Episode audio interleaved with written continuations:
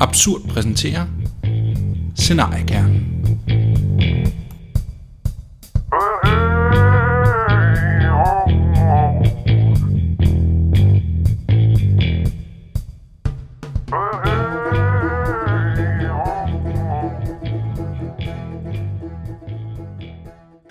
Hej og velkommen til Scenariekernen, til vores andet afsnit, der handler om scenariekerner. Og med mig i dag i studiet har jeg Claus Meier Olsen Hej, hej. og Anders Forsbergelsen. Hej. Og jeg hedder Christoffer Rudkær, og jeg er jeres vært. I dag skal vi som sagt snakke om scenariekerner. Og helt kort, hvad er det, Claus? Ja. Yeah. Man kan sige, at scenariekernen er en blanding af to ting. Det er på den ene side, så er det din præmis, og på den anden side, så er det øh, din motiverende faktor. Starter med at, øh, at snakke præmis, så kan man formulere den enten som et spørgsmål eller som et statement. Øhm, og måske et meget illustrativt eksempel, det er, hvis vi kigger uden for rollespil øh, på en film, der hedder Pretty Woman, som jeg går ud fra, at I alle sammen har set. Øh, det har jeg i hvert fald rigtig mange gange, fordi det er en fantastisk film. Øh, I den, der er øh, Julia Roberts, hun er en prostitueret, der, øh, der ligesom har en romance med Richard Gere, der er en, øh, en rigmand. Og den centrale præmis i den her film, det er, at sand kærlighed kan overvinde klasseskæld. Og hver eneste scene handler i sidste ende om det her statement. Hver eneste scene handler om, at sand kærlighed kan overvinde klassiske. Så det er præmissen, når det er formuleret som et statement, det er, øh, det er det, hvis man graver helt ind i, øh, i maven af, af en fortælling, hvad er det så egentlig, den handler om? Og det er der, vi bliver rigtig irriterende, når man snakker med os, fordi der kommer man måske op og siger, øh, jeg har den her idé om et, øh, et scenarie, der handler om nogle, øh, nogle nøgne vikinger, det er en komedie, øh, og så siger vi, ja ja, men hvad handler det om?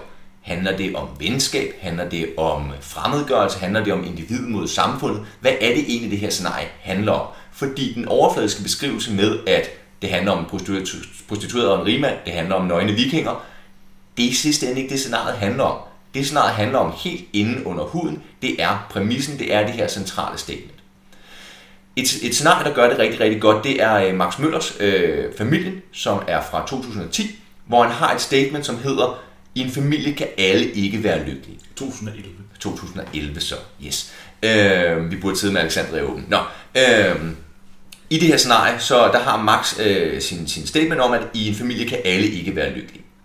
Og det bygger han så alting op om, fordi scenariet handler om en masse ting. Scenariet handler om den her familie, som skal have en jul til at fungere, og der er nogle roller, og, og så videre, så videre. Men i sidste ende, så handler det altid, uanset hvad vi spiller, så handler det om at afsøge det her statement, at en familie kan ikke alle være lykkelige.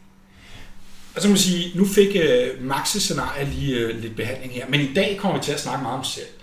Og For første gang egen- nogensinde. Ja, vores egne scenarier, det, bliver, det, det bekommer os utrolig godt. Men, men det er jo fordi, det her værktøj, øh, eller det her begreb, er, øh, er meget procesorienteret, og øh, for at komme med nogle gode eksempler på, hvordan det er at arbejde med det, så er man nu i gang nødt til at fortælle om nogle processer. Og øhm, det er lidt svært at vide, hvordan andre folks processer har været sådan helt i dybden. Øhm, jeg tror, Rasmus Høgdal tænkte på det her, da han sad og skrev det scenarie. Det, den, den er sådan lidt vag, så I kommer til at høre rigtig meget om vores scenarie. Nå, men Anders, du er her også. Ja. Så jeg tænkte, at jeg ville udnytte muligheden for at spørge Og dig. jeg har noget mere. Tak, Claus. Øhm, hvis det nu ikke er statementer, men spørgsmål, Ja, hvad er det så, man arbejder med? jamen, jamen så handler det om, at man prøver at åbne lidt mere, og det kan, det kan hjælpe til at gøre et scenarie mere interaktivt, eller kan i hvert fald gøre det nemmere, det bliver. Øh, hvis vi tager fat i øh, for eksempel eksemplet med, med Pretty Woman, så i stedet for at have den her klare statement, så kunne man formulere det som et spørgsmål og sige, kan kærlighed overvinde alt selv klassisk? Øh, og på den måde, så, øh, så, så, så kaster man det ligesom ud til spillerne og prøver at finde frem til, om det så kan eller ej i, i spil. Øh, man kan selvfølgelig have, så gennem sin, altså gennem hvad man i øvrigt laver, så, så vægter man jo svarmulighederne på en eller anden måde, men, men, men det åbner stadig for, at det er det, det handler om, det er det, vi spiller om. Der var, øh, I år var der et scenarie, der hed øh, øh, Socialismo i Muerte, så er skrevet af, af Jorgo Capao. Og øh, der er det centrale præmis, det skriver han også i det, det er, hvornår bliver du drevet så langt ud i desperationen, at du tager en sprøjte med AIDS. Øh, og det er så det, man i sidste ende undersøger, det er den her, hvornår kommer du langt nok ud, hvornår bliver du desperat nok til at gøre den her ting. Så der er, fordi det er et spørgsmål, jamen så er der nogle flere valg for spillerne. Så kan man sige, det her kræver lidt arbejde. Altså, det er på en eller anden måde en lidt mere sådan akademisk øvelse, eller sådan mere sådan værktøjsøvelse.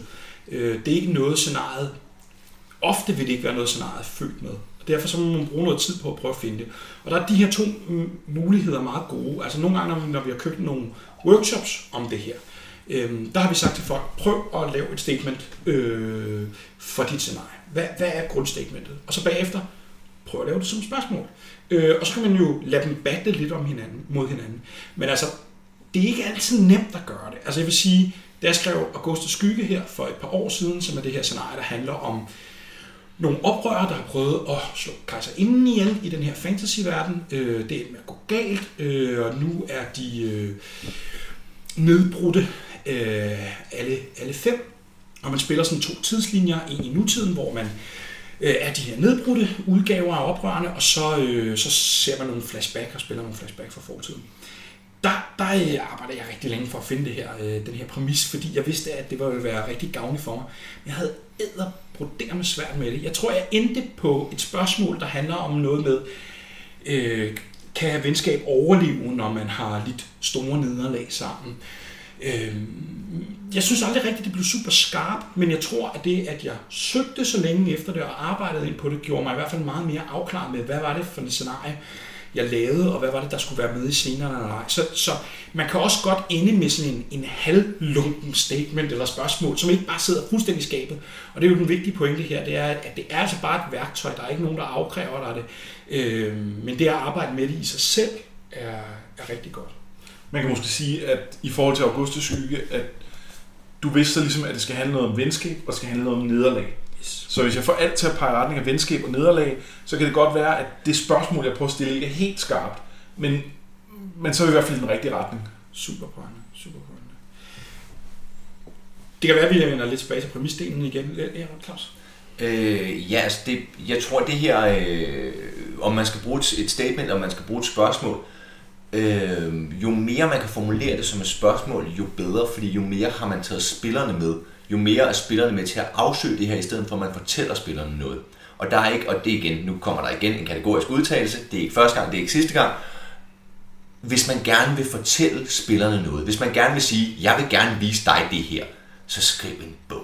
Hvis du skal ikke lave rollespil så. Hvis du ikke tager spillerne med som aktive medskabere, som er med til at afsøge din præmis, så laver du ikke ordentligt rollespil. Så det kan man stadig også godt gøre med en statement. Familien er for eksempel et rigtig godt scenarie, rigtig godt spilbart scenarie men det er altså nogle gange nemmere at formulere som et spørgsmål. Og hvis man har den her, jeg vil gerne vise at, så skal man altså gå et andet sted hen og prædike. Men så vender vi tilbage til, tilbage til det der med øhm, motiverende elementer. Øhm, det, der gjorde, man, man kom til at skrive. Hvad er det for en størrelse, Anders?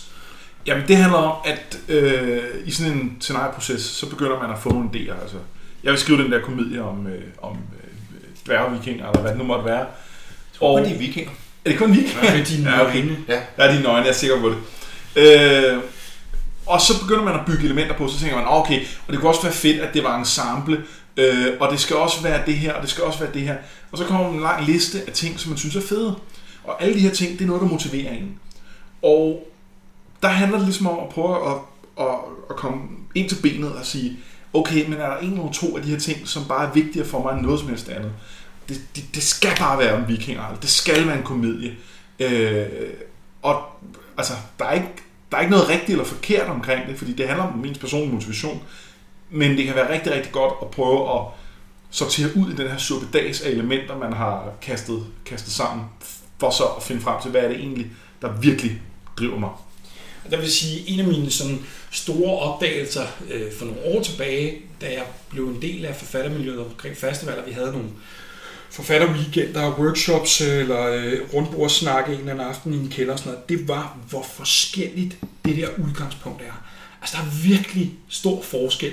Og når man begynder at lære folk lidt bedre at kende som forfatter, så, så oplever man også, så begynder man at kunne lure, okay, Mikkel Bækgaard, det er noget med en følelse, en stemning, eller en Beatles-sang, eller et eller andet, som, som, som har tændt dig, hvor der er nogle andre, der er sådan lidt... Øh, det er et eller andet omkring dungeon crawl, hvor de bare har et fedt, øh, fed anden take på det, eller, eller bare sådan, hvorfor stiger vi aldrig levels, i, øh, når vi er på festival? Det er så fedt hjemme i kampagner. Kunne man ikke lave fedt sådan med det? Og så bygger det videre med det.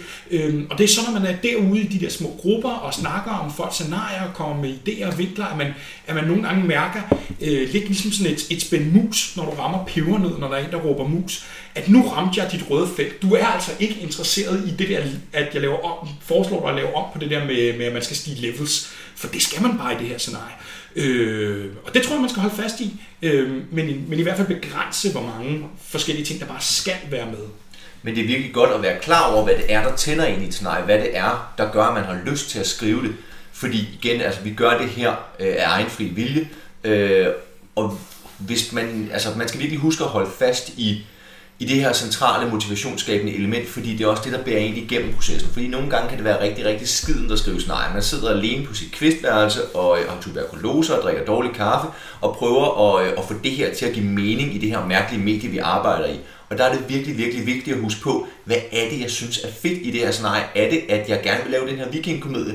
Øh, med Anders og Christo, der er det jo tit, at de har en eller anden idé til en stor historie. Der er det ofte den overordnede historieramme, de snakker om først, jamen så er det det, de skal holde fast i, fordi det er det, der motiverer dem, og det, der er centralt i deres scenarie, de gerne vil skrive. Fordi man skal skrive det scenarie, man har lyst til. Ja, altså det, et eksempel, øh, som, ja, det bliver et min egen scenarie. Øh, Fredløs, som skrev sammen med øh, Simon Sten for et par år siden. Øh, det startede med, at vi snakkede om, om ikke man kunne øh, tage og lave en western, som et fantasy-scenarie. Og det er en lidt mærkelig idé at få, men det var jo desto mindre det, det startede med. Og det gjorde vi, og øh, det virkede. Men det kunne også undervejs have gået i nogle andre retninger. Men, men det var det, vi startede med, og derfor blev det det, der var, der var det, der også ligesom måtte bære det igennem på en eller anden måde. Øh, og blev en rettesnor øh, sammen med nogle konkrete øh, historikere. Vi havde ikke en så klar præmis for nu at vende tilbage til det, så det vil jeg ikke snakke om. Men, men der var nogle elementer der også. Eller, åh, den der Song of Ice and Fire bogserie, den er sgu da ret fed, Anders. Skal vi ikke lave et scenarie om det? Og så, øh, så lavede vi Dyst, som er det her ridderturneringsscenarie. Det startede det sted, øh, og der måtte vi finde ud af undervejs, hvad var det så for nogle elementer. Der var det jo egentlig et eksempel på, at vi kom ret langt væk, fordi øh, der var sgu ikke så meget... Øh, men der havde jeg faktisk en lidt speciel oplevelse, fordi øh, det var, jeg var ikke med til opstarten på den måde. Jeg kom med som tredje jul undervejs. Så, øh, så det var meget jer, der var startet med at have den der grunddel. Men altså, nu var den så let for mig at komme med på, fordi det var lå lige så højbenet for mig også. Men, men, men jeg var faktisk lang tid i tvivl om, hvad det egentlig var startet med. Øh, og hvad der, var, hvad der på den måde... Vi havde ikke fundet ud af det så klart dengang, men hvad, hvad, hvad var det egentlig, der var, der var, øh, der var det, som, som skulle drive det? Og det tror jeg i øvrigt er et eksempel på et scenarie, hvor at... Øh, altså, måske sige to ord om, hvad dyst er, inden du går i dybden med det. Selvom alle selvfølgelig kender det, det er det bedste håndværk nogensinde. Nej, altså dyst øh, er jo det her ridderturneringsscenarie, hvor man spiller sådan en ensemblecast, hvor man har tre roller hver, man er fem spillere, man har en ridder, som deltager i den her ridderturnering, og så har man øh, øh, to andre, som kan være øh, øh, købmandens håndlanger, øh, den store købmandens håndlanger og øh, borg øh, herrens datter, for eksempel. Og så, øh, så handler det om, øh, om sådan øh, social mobilitet, øh, lige pludselig kan opstå i det her ellers meget statiske samfund ved den her ridderturnering. Der er sådan tre fortællinger, der kæmper om det, og så bliver de her ridder undervejs slået ud, og så mister man sin rolle, når de taber i, øh, i turneringen, og så samtidig så snæver fortællingerne af. Øh. Ja, fordi når der ryger en ridder ud af en fortælling, jamen så øh, bliver der mere fokus på de andre fortællinger, hvor man så har en anden rolle med, og dermed bliver de lidt mindre roller, man har, de bliver så vigtigere, når man ikke har sådan ridder. Øh. Og der kan man sige, jeg tror, den der Game of Thrones øh, og Song of Ice and Fire, øh, motiverende faktor til at starte med, gled lidt i baggrunden for os og blev meget det her med social mobilitet og hvad kan der ske, når de her mennesker er samlet, og det lige pludselig er åbent for øh, og afvikle de her historier, sådan så øh, man kan sige, at en eller anden form for præmis øh, for scenariet, om enten måske ikke var så, så gennemført for os øh, som værktøj, eller vi havde ikke formuleret så skarpt, vandt lidt over om noget motiverende faktor. Det er noget af det, der nogle gange sker. Det er den her, øh, der kan ske en lidt en kamp mellem øh, præmis, øh, når man arbejder med det, og, øh, og motiverende faktorer. Og det, øh, det er selvfølgelig svært, fordi øh, de motiverende øh, faktorer ligger så tæt på ens hjerte, men, men nogle gange kan man bare se, at, at, at det er det rigtige. Så jeg tror, hvis man skal udfordre sig selv lidt, så er det vigtigt at lave den øvelse, hvor man siger, er der nogle af de ting, jeg bliver nu drevet hen imod, når jeg skriver scener og roller og laver system eller mekanikker, man vil, øhm, som, som, som, som, hvor at, øh, præmissen eller øh, bliver, bliver udfordret, øh, fordi jeg, jeg er drevet af det andet. Men, men lad os snakke lidt mere om, øh, hvad det er egentlig, man kan... kan, kan øh, Nå, altså opsummere. Scenariekernen, præmis, statement eller spørgsmål, plus noget motiverende. Øh, et motiverende element eller to. Lad os snakke lidt om, hvad, hvad kan man så bruge særligt øh, præmissen til øh, i det videre forløb, Claus? Hvad, hvordan arbejder man med den, når man nu har fundet den? Ja. Nu sidder den der. Yes, lige skal Vikinger er bare altid sjov. Det er en super god præmis, jeg kan godt forstå, hvorfor skriver sko så meget. Yes. Øh, når man har fundet sin præmis, øh, og det kan godt være, at den ikke er lige så god som, øh, som vikinger, bare altid sjov. Det kan også være, at den er bedre. Øh, så det, man bruger den som, det er en rettesnor. Det er at se, okay, men hvis det her er det centrale spørgsmål, eller stik med mit scenarie handler om, handler det så om det? Den her scene, jeg har ude på, øh, på båden, hvor jeg synes, det var fedt at have sådan en lille, lille sjov, øh, sjov scene, siger den noget om det spørgsmål? Hvis den ikke siger noget om det spørgsmål, ja, skal man måske overveje at stryge den, fordi jamen, så handler den scene ikke om det, scenariet handler om. Man kan bruge det til at kigge på sine scener, man kan i høj grad bruge det til at kigge på sine roller og sige, hvordan forholder min rolle sig til præmissen. Igen det her med, hvis en øh, fra familien, hvor øh, i en familie kan ikke alle være, være lykkelige, hvordan udfordrer de her roller den præmis? Hvordan er der nogle af rollerne, der er nødt til at være ulykkelige, hvis andre er lykkelige? Så det er i en rettesnor at sige, okay, jamen, jeg synes mit scenarie handler om det her. Gør det faktisk det? Nå, men øh, nå. Lad os snakke lidt om, hvad det er, der kan gå galt med det her, når man ikke har styr på det. Claus, du skrev et vidunderligt scenarie. Og det er jo et af mine yndlingsscenarier af dig, Ja. Gernika. Og Det er også meget langt, det er du glad for. Ja, og episk og alt muligt, og det handler om den spanske borgerkrig, og det tænder jeg helt vildt på. Øhm, der bøvlede du lidt med noget. Ja, ja. Øh, I det scenarie, der havde jeg faktisk en meget, meget eksplicit præmis. Jeg havde en, en præmis, der hed, det var et spørgsmål, der hed, hvor langt vil du gå i krig og kærlighed, hvor langt vil du så gå for at få det, du gerne vil have? Og det er jo sådan en fin, øh, fin universel præmis, men problemet var, at i sidste ende, så byggede jeg ikke alting op omkring det, fordi min motiverende faktor var en meget høj grad en anden. Min motiverende faktor var det for det første, jeg synes, at den spanske borgerkrig var rigtig, rigtig spændende.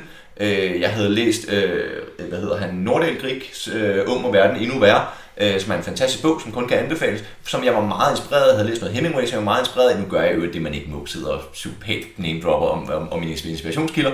Men jeg havde læst synops. Du må godt. Ja, okay. Det, så lad, mig, lad mig snakke noget mere om Hemingway. Nej. Øh, jeg havde læst de her ting, som jeg var meget, meget inspireret af, som jeg også prøvede at få ind i det her scenarie. Og der, jeg, havde, jeg var også meget forelsket i en form, hvor at man øh, havde sådan to poler, hvor at, øh, der var en pol, der trak, øh, trak de her roller, som det er sådan en trekantsdrama, hvor der er en, en, en enkelt øh, ret kedelig passiv kvinde, som, øh, som to mænd kæmper om. om øh, og så var der nogle sådan to poler, som, øh, som trak dem i hver sin retning. Og problemet var, at, øh, at de her poler i hver øh, akt, så spiller de forskellige biroller. Og de her biroller i scenariet, der er det ekstremt svingende, hvor meget de egentlig har at gøre med præmissen. Fordi nogle af dem er noget, hvor jeg tænkte, den her rolle er med i Hemingway, det skal jeg sgu da også lige have med. Så der er mange af rollerne, hvor man sidder som de her polspillere og tænker, altså det er da en meget sjov rolle, men hvad fanden skal jeg lave? Fordi min motiverende faktor og min præmis, de har ikke mødt hinanden. De kæmper meget mod hinanden i det her scenarie, fordi hele ideen om at lave spansk borgerkrig, hele ideen om at lave plus-minus øh, de her poler, den kæmper imod min centrale præmis om, hvor langt vil du gå i krig og kærlighed. Øh, I nogle af akterne, der lykkes det, i nogle af akterne lykkes det overhovedet ikke. Øh, så det er noget af det, man virkelig kan kæmpe med, og, og, og, og som man virkelig kan ende i problemer med, det er, hvis ens præmis og ens, øh, ens motiverende faktor, de ligesom, øh, de clasher. Det kan, det kan give nogle problemer. Ja, man kan vel sige, at øh, din øh, glæde ved de her forfattere faktisk spændt ben for, øh, for processen. Ja, ja, helt sikkert, fordi der var nogle ting i snart nogle scener og nogle, øh, nogle biroller, hvor det var sådan lidt, jamen det her er med i den bog, som inspirerede mig til at skrive det her scenarie. Ja, men det handler altså ikke om det scenarie handler om. Øh, Så der kom nogle ting ind, som vi også snakkede om før. Der kom nogle scener ind, der ikke havde noget at gøre med præmissen. Der kom nogle biroller ind, som ikke havde noget at gøre med præmissen, som bare var der, fordi jeg synes de var fede, og fordi de var, det var det, der havde motiveret mig øh, back in the day, da jeg startede med at skrive scenariet. Så det, altså, det er et scenarie, jeg er rigtig stolt af det, men det var fandme også et scenarie, der kunne have været bedre, hvis jeg havde fået de to ting til at spille bedre sammen. Øh, og så har vi jo prøvet det en gang, Anders, fordi øh, for mange år siden, nu kørte den der Seven Jobs inde på, øh, på Facebook. Anders og jeg havde engang et skønt rengøringsjob øh, i de samvirkede invalideorganisationer, som jeg havde skaffet os, hvor vi Som nu skulle hedder Danske Handicaporganisation, der skiftede navn øh, undervejs. burger. Øh, der gik vi og gjorde rent, og vi var jo ret dårlige til det. Ham der, der havde det, han kom hele tiden og viste os, hvordan man skulle gøre, hvis man skulle vaske gulvet ordentligt. Men det er ligegyldigt. Vi havde rigtig mange timer sammen i den periode, og der gik vi og bryggede på et scenarie, der kom til at have den super gode titel, Den brændende vinds i. Øhm, det var jo sådan et uh, tusind af nat eventyrscenarie, hvor vi rigtig gerne ville noget med noget rammefortælling og nogle minifortællinger indeni. Fortællinger i fortællingen, simpelthen. Præcis, det er jo det, er jo det, det er. Øhm, og det, det døde vi noget med. Ja, det gjorde vi. Øh, og det, er, det, det kommer så til at handle om den her lampeånd, og det, det var vi sådan set rimelig klar på. Og øh, der fik vi faktisk også formuleret noget, der mindede om en præmis. Vi vidste ikke helt, det var det, men, men, men, men det var alligevel sådan, vi arbejdede. Vi, vi fik sagt, okay, når man, når man prøver at fremkalde den her lampeånd og få nogle ønsker, så går det galt. I skal ikke gøre det. Øh, og det virkede okay inden de her små fortællinger. Det jeg faktisk rigtig godt. Ja, det, det virkede faktisk glimrende. Det, folk havde nogle, nogle rigtig gode oplevelser med at spille dem. Altså, Det virker sgu ikke rigtig ude i, i, øh, i rammefortællingen. Og der var vi ude i det der med, vi ville have den der skide rammefortælling, og vi var forbi en milliard udgaver. Altså, øhm, er det noget med, at man kommer til en oase, hvor der sidder en historiefortæller og fortæller historier? Ja, jo, men hvad, hvad er hans fortælling så? Hvad sker der i den der oase? Ah, I don't know. Okay, er det noget med en terrorist, der er sådan lidt øh, øh, usual suspects-agtig, sidder og kaster alle mulige ting ud som et røgslør, som så er de her fortællinger for en eller anden svunden og tid og sådan noget. Ja, måske Øh, sådan en del af sådan en retssalsdrama eller et eller andet. hvor de skal komme igennem alle hans historier, for Ja, ja, ja. hvor han har gemt bomben, øh, gemt lampen, gemt bomben, bum bum. Øh, hvad hedder det, øh, det, det, det virkede bare ikke. Og så til sidst så landede vi på den her sådan pulp-fortælling, fordi, når jeg er noget Indiana Jones-agtigt med en arkeolog og sådan noget, det lød sgu da meget godt. Og det spillede sgu ikke rigtigt. Og hvis man sådan skal efterrationalisere, så har vi jo snakket lidt om det der med, at, at måske i virkeligheden handlede det også om at vores præmis, udover at, at vi, altså vi fik bare ikke landet den sammen med den motiverende faktor, og den præmis, vi fik lavet, var meget lukket. Det går galt, når lampen bliver brugt. Øh, hvad er der på spil der? Det er ordentligt, altså. Ja, måske også, altså, det er en meget lille og simpel præmis, og det er måske okay, når man laver nogle små fortællinger, som i omfang er et sted mellem et nano og et novellescenarie. Men, men når vi vil have den her rammefortælling, som er en, altså, det, det meste af et fuldlængdigt scenarie, der foregår rundt om, så blev det simpelthen for simpelt og lukket. Den, den var ikke med til at skabe en særlig interessant historie for sådan et familiedrama ude i, i, i, i en større, større historie. Claus? Nej, jeg tror, at jeg, jeg tror, at I, at I har fat i noget rigtig, rigtig centralt der, fordi når man laver sin præmis, så synes jeg, at det er rigtig vigtigt at formulere den relativt generisk, altså som et, sådan et, et bredt spørgsmål om, om livet og det at være mennesker og sådan noget pis. Øhm, så det her med at have en præmis, der hedder øh, lampen er farlig, det er ikke en særlig god præmis, men at have en præmis, der hedder øh, overvinder sand kærlighed øh, klassisk, jamen den er sgu noget bredere. Man kan lave nogle flere ting med den, hvor det stadigvæk passer ind. Der er ikke særlig mange ting, der passer ind i præmissen. Lampen er farlig, og man skal gemme den. True, true. Og der, tror jeg også, man er i kernen, i hvert fald nogle gange med, hvordan jeg har oplevet det her. Altså, at man jo et eller andet sted starter med et eller andet motiverende. Øh, det er det her scenarie, jeg gerne vil skrive noget om. Og så tænker man sådan, okay, hvordan fanden bliver det her til et rollespil? Og så begynder man at finde nogle, måske nogle roller, eller noget fortælling, eller noget mekanik, eller andet, man arbejder på, og man arbejder der ud af. Og så kan man komme relativt langt for den motiverende faktor, øh, men reelt have en løsning på, hvordan det kan blive til noget. Og der er det den der vekselvirkning med at gå tilbage til og kigge på, hvad var det egentlig, jeg ville. Og netop her, der er det, jeg synes, at det her præmis-ting giver mening. Når du har en motiverende faktor, og du har lidt scenarie, så kan du begynde at sætte dig ned og kigge på det. Øh, og Anders, lige, vi snakkede lidt om inden op til i dag, der, der, der, der talte du lidt om det her med, hvornår kan man gøre det, hvordan skal man gøre det? Ja, altså jeg har ikke de, de, de alle løsningerne og sådan noget, men, men jeg tænker, øh, altså jeg synes i hvert fald, det er svært at balancere de her to ting, fordi man har, man har den her præmis, man godt vil prøve at formulere, men man har det her motiverende element, og hvordan fanden skal man jonglere de to? Jeg tænker, man starter jo med det motiverende element, så jeg tror hele tiden, når man prøver at formulere sin præmis, så skal man prøve at kigge på, at den ikke må komme i konflikt med det her, øh, den her ting, der motiverer en til at starte med. Og problemet er jo, at man, som du siger, sidder og bygger en masse på, hvor man ikke tænker præmis, og så lige pludselig, så finder man ud af, at nu har man en præmis, og nu er den i konflikt med.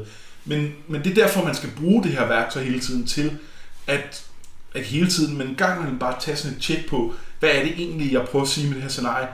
Er der nogle konflikter i det her? Skal, skal jeg stemme noget af? Mm. Øh, kan jeg give køb på en af tingene? Og hvilken en skal det så være? Og der kan man sige, ja, der kommer lidt tilbage til, til, til min oplevelse der med Augusta. Ikke? Altså, det er jo ikke et, et endemål i sig selv at have en præmis, men det er at arbejde mod at finde en præmis. Ja. Ja. Det, er, det er et super redskab.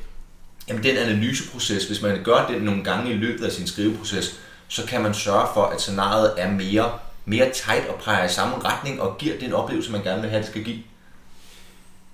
Hvis man tager en helt anden vinkel på det end den personlige, så synes jeg i hvert fald, at det der med motiverende faktor kan være noget af det, man kan være, prøve at være lydhør over for det. Mm. Øhm, vi kan snakke mere om det i forhold til uh, selve øhm, spiltestdelen, som, som, som vi, vi kommer til senere.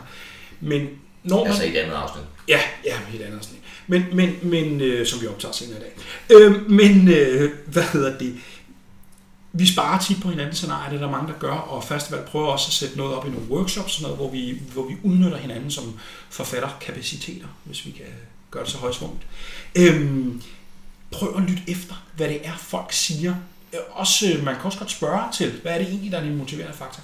Altså, jeg kan huske en gang, øh, hvor, hvor, hvor jeg fik brugt det øh, personligt, fordi vi sad og, øh, og gav feedback på øh, Jonas Ellemanns øh, artist formerly known as frikart element scenarie besættet, øh, og øh, han havde øh, det her scenarie om røden kærlighed, der var sat i øh, et øh, besættet miljø, og øh, som den store øh, miljøskildrings øh, som jeg nu er, øh, så tænkte jeg utrolig meget på hans øh, miljøskildring, eller den miljøskildring, jeg lidt så i det der miljø.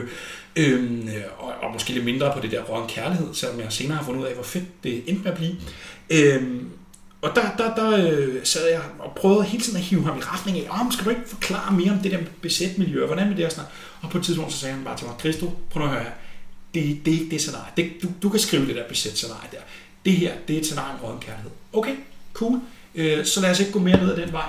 Så, så som udover at bruge det til sig selv, så kan man også bruge det, når man sparer med andre, Ja, synes jeg. Jo, det er i hvert fald en god måde, at, eller det er godt at tænke, når man sparer med andre. De, de sidder ikke nødvendigvis med samme udgangspunkt som dig. Så vær lidt forsigtig med, og, øh, hvordan du sparker til deres idé, fordi det, det er altså nogle andre ting, de tænder på, end du gør. Samtidig kan det jo være mega godt at komme med nogle andre perspektiver og sige, jeg tænder mega meget på den der, øh, den der miljøskildring. Kunne det ikke være fedt, der var mere den? Og så kan folk jo lige smage på, om de synes, det skal være det eller ej. Men, men i sidste ende, så er det jo, så er det jo folk selv, der må, der må finde ud af, hvad det er. Ja, men øh, jeg tænkte, vi skulle til at runde af. Så lad os lige øh, måske opsummere lidt, Claus. Ja, øh, opsummeringen, det vi har snakket om i dag, det er scenariekernen, som består af to ting. Den består af din præmis, enten et spørgsmål eller en statement, eller, og så består den af din motiverende faktor. Hvis du kan forlige de to ting, så skriver du et rigtig, rigtig godt scenarie. Og brug det som en rettesnor, brug det som en måde at finde ud af, alle de skøre idéer, jeg får, passer de faktisk ind i mit scenarie, eller skal de måske høre, høre til et andet sted? Yes. Anders? Jamen, så synes jeg, at man kan sige, at øh, der er de her to ting, som scenariekernen består af, og de er nogle gange bare i konflikt med hinanden. Øh, og, og nogle gange så er man nødt til at lave sådan en, en, en, et battle mellem dem og, og finde ud af, hvad der vinder. Og det tror jeg ikke, der er en løsning på. Det tror jeg er en personlig præference.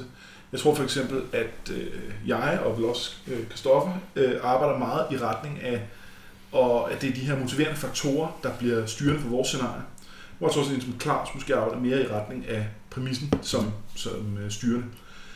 Det er okay. Det giver forskellige typer af scenarier, øh, forskellige processer, men, men begge dele kan virke. Cool. Jamen, øh, lad os runde af. Jeg er Claus Meier. Jeg er Anders Fors Bertelsen. Og jeg kan stå Rudkær. Det her var scenariekernen at gå så ud og skrive nogle scenarier.